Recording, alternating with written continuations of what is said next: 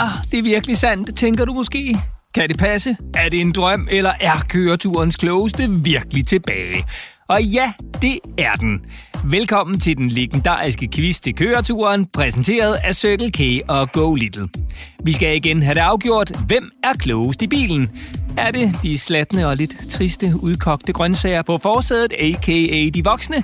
Eller er det de små sprøde og spirende krydderurter, der kan pifte selv den mest triste dag op fra forfærdelig til festfyrværkeri, a.k.a. børnene på bagsædet? Ja, det skal vi have fundet ud af nu.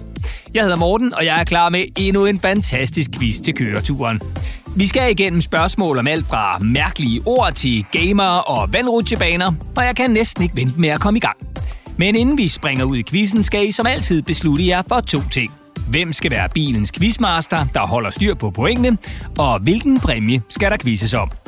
Og hvis I nu mangler inspiration, kan jeg jo foreslå en stor glinsende brun svigersnore, et overdådigt og uimodståeligt stykke bagværk bestående af en blød dej med perfekt krumme og masser af den ondskabsfuldt gode brun svigerramonce, der får fuglene til at synge og de stillesiddende voksne til at danse.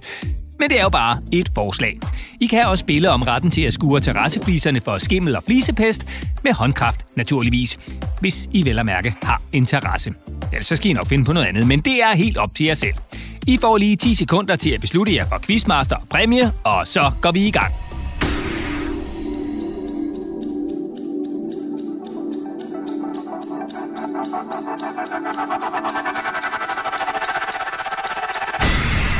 Tiden er gået, og så skal vi i gang.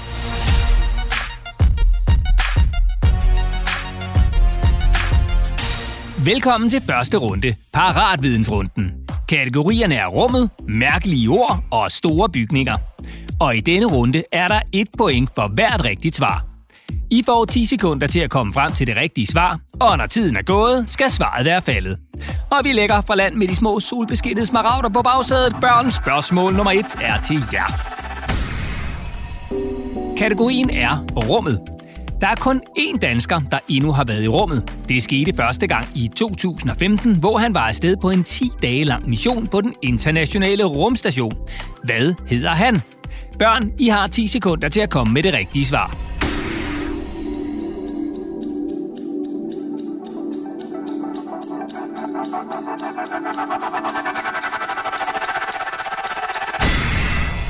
Svaret er Andreas Mogensen. Hele Danmark fulgte med på tv, da Andreas Mogensen blev sendt afsted mod den internationale rumstation, der er i kredsløb om jorden i sådan cirka 400 km højde. Og selvom hele turen tog 10 dage, ja, så var Andreas Mogensen altså kun på rumstationen i de 8 af dagene.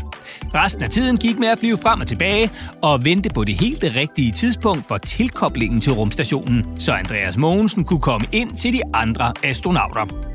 Og så skal vi til spørgsmålet til de voksne.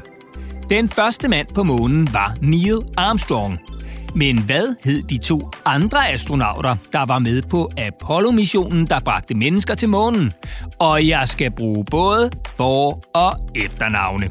Voksne, I har 10 sekunder til at komme med det rigtige svar.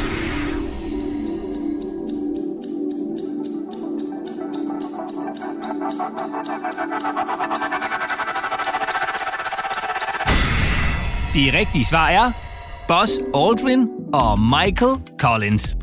Men Neil Armstrong var altså den første til at sætte en fod på månen.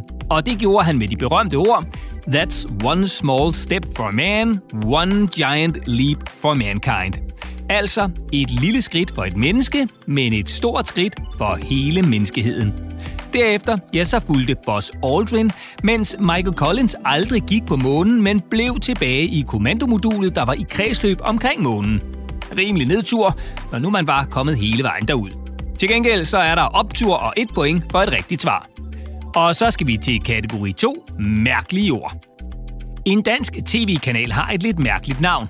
Navnet betyder fest, gang i den og sjov og ballade. Hvad hedder tv-kanalen? Børn, I har 10 sekunder til at tænke i.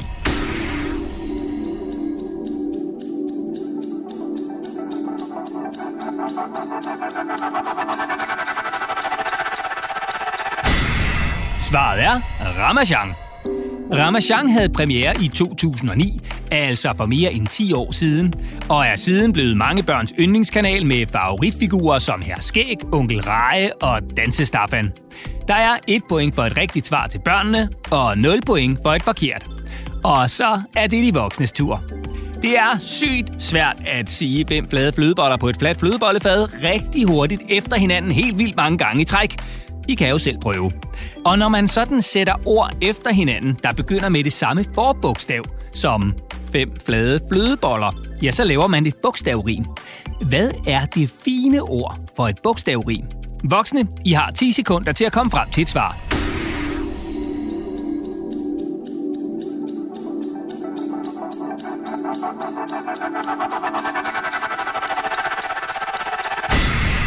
Svaret er alliteration. Og det kan I jo så også prøve at sige rigtig hurtigt efter hinanden. Og imens I gør det, ja, så uddeler jeg rundhåndet et point for et rigtigt svar. Og så skal vi til kategori nummer 3, store bygninger. Midt i København står et stort tårn, der blev bygget af Christian den 4. og i gamle dage blev brugt til at studere stjerner og planeter fra. Men hvad hedder det store tårn? Børn, der er 10 sekunder til at komme med det rigtige svar.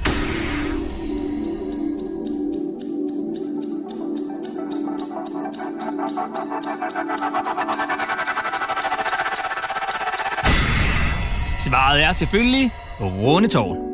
Rundetårn er lidt over 40 meter højt, og byggeriet af tårnet begyndte i 1637, altså for næsten 400 år siden. Og fem år senere stod det nye tårn klar til kongen og videnskabsmændene, der nu kunne komme lidt tættere på stjernerne. Og så er det de voksnes tur. Spørgsmålet lyder. Verdens højeste bygning er en 828 meter høj skyskraber, der ligger i Dubai i de forenede arabiske emirater. Hvad hedder bygningen? Voksne, I får 10 sekunder til at komme med det rigtige svar.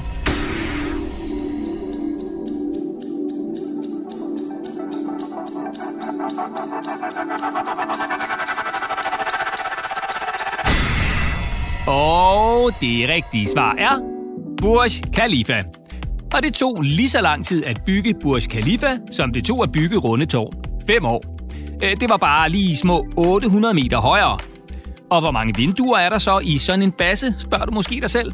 Jo, der er 24.348 vinduer. Og det tager så 36 vinduespusser og 3-4 måneder at pusse dem alle sammen. Det er fast arbejde. Og der er et point til de voksne for et rigtigt svar.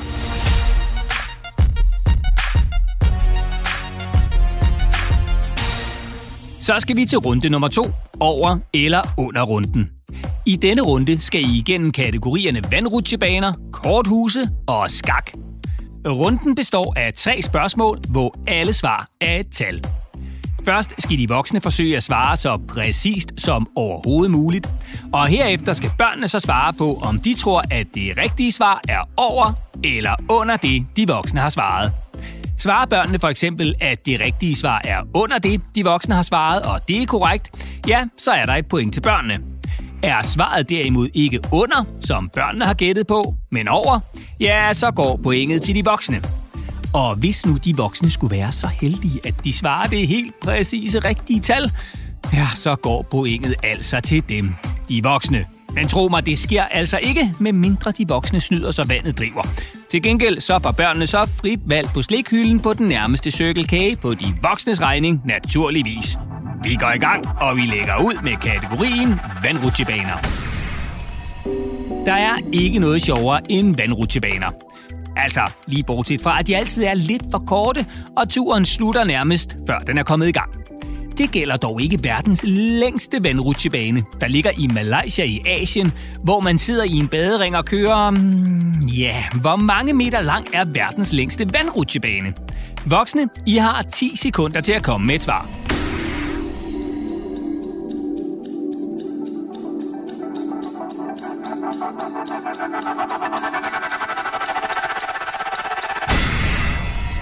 Er det børnenes tur. Tror I, at det rigtige svar er over eller under de voksne svar? I får 10 sekunder til at beslutte jer.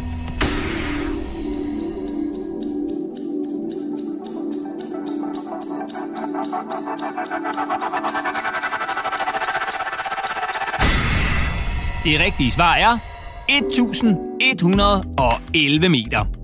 Vandrutsjebanen ligger i det kæmpe store sommerland Escape Panang, og der får man altså noget for pengene. Turen i vandrutsjebanen, der altså er over 1 km lang, tager nemlig mere end 4 minutter. Og så skal vi til spørgsmål nummer 2 i kategorien korthuse.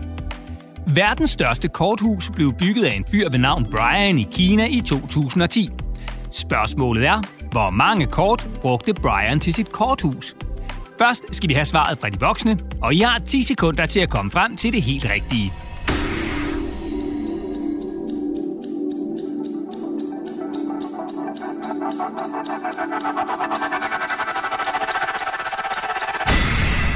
Tiden er gået, så er det børnenes tur.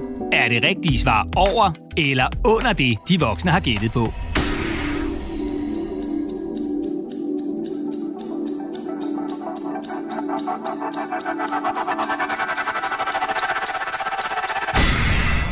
Det rigtige svar er 218.792 spillekort. Korthuset, eller korthusene, var en kopi af tre kinesiske hoteller, og det tog Brian 44 dage at bygge hele herligheden. Og forhåbentlig undgik han at nyse undervejs. Og så skal vi til spørgsmål nummer 3 i kategorien skak. Og spørgsmålet er ret simpelt. Hvor mange timer varede verdens længste skakspil, der er officielt registreret? Der er 10 sekunder til at komme med svaret fra de voksne.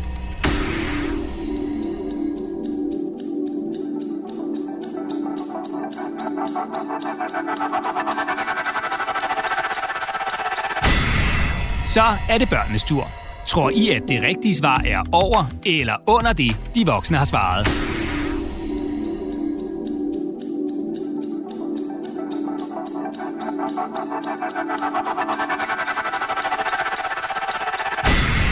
Det rigtige svar er 20 timer. Det var i det herrens år 1989, at de to kampaner, Ivan Nikolic og Joran Arsovic, mødte hinanden i et episk slag med i alt 269 træk med skakbrækkerne. Og hvem vandt så efter 20 timer og verdens længste skakspil? Ja, det var der så ingen, der gjorde. Spillet endte nemlig uafgjort. Typisk.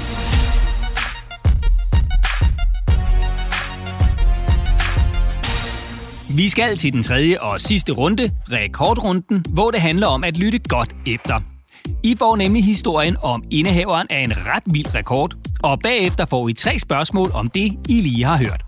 Og fordi det er sidste runde, er der to point på højkant for hvert rigtigt svar, så alt kan ændre sig. Lad os komme i gang. Der findes virkelig mange vilde og skøre rekorder i verden. Og der er selvfølgelig også en rekord for yngste professionelle gamer nogensinde. Og her skal jeg lige sige til de voksne på forsiden, at en gamer altså ikke er en, der er vildt god til at gemme sig. Det er derimod en, der er vildt god til at spille computerspil. Og det er Victor de Leon den 3. Victor blev født i New York i USA den 6. maj 1998. Og da han var kun to år gammel, greb han for første gang en controller og begyndte at game. Victor var vild med basketballspillet NBA 2K på familiens Sega Dreamcast spillekonsol, og han blev hurtigt så god til at dunke og score tre point, at han blev træt af at spille basket og skiftede til science fiction skydespillet Halo. Og det blev han så god til, at han som kun 4-årig stillede op i sin første turnering i spillet og endte som en af verdens 100 bedste.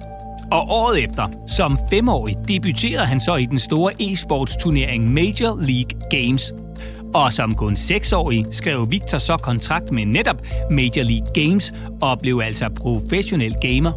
Og så fik han sig et sygt gamernavn, nemlig Lil Poison, altså den lille giftige. Og han var giftig, for samme år som Lil Poison fik sin gamerkontrakt som 6-årig, blev han nummer to i verdens største åbne turnering i spillet Halo, ud af flere end 500 deltagere.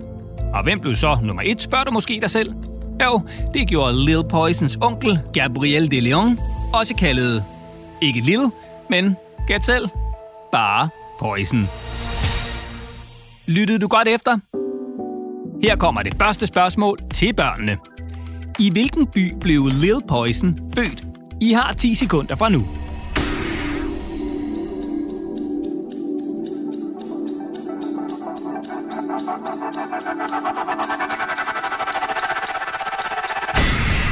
Det rigtige svar er New York. Spørgsmål 2 til de voksne. Hvilket spil begyndte Lil Poison at spille som bare toårig? De 10 sekunder begynder nu.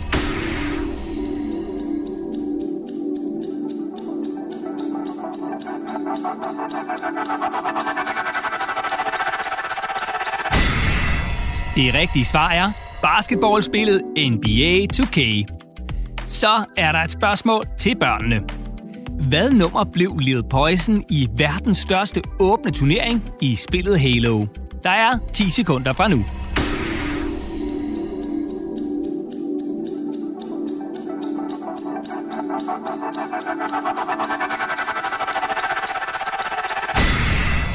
Svaret er nummer 2. Sidste spørgsmål er til de voksne. Hvad er Lil Poisons onkels fulde og virkelige navn? De 10 sekunder begynder nu.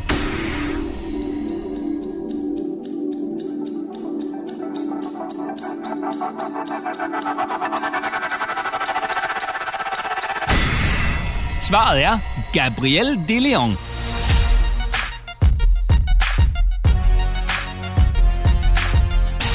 Så er vi ved vejs ende med quizzen, og nu skal vi have kåret køreturens klogeste. Dem, der løber med både sejren, æren og ikke mindst præmien. Og jeg kan ikke vente af bare spænding, så lad os hoppe til afgørelsen. Quizmaster, hvor mange point har de voksne? Hvor mange point har børnene? Det betyder, at vi har et vinderhold. Lad os give dem en kæmpe stor hånd.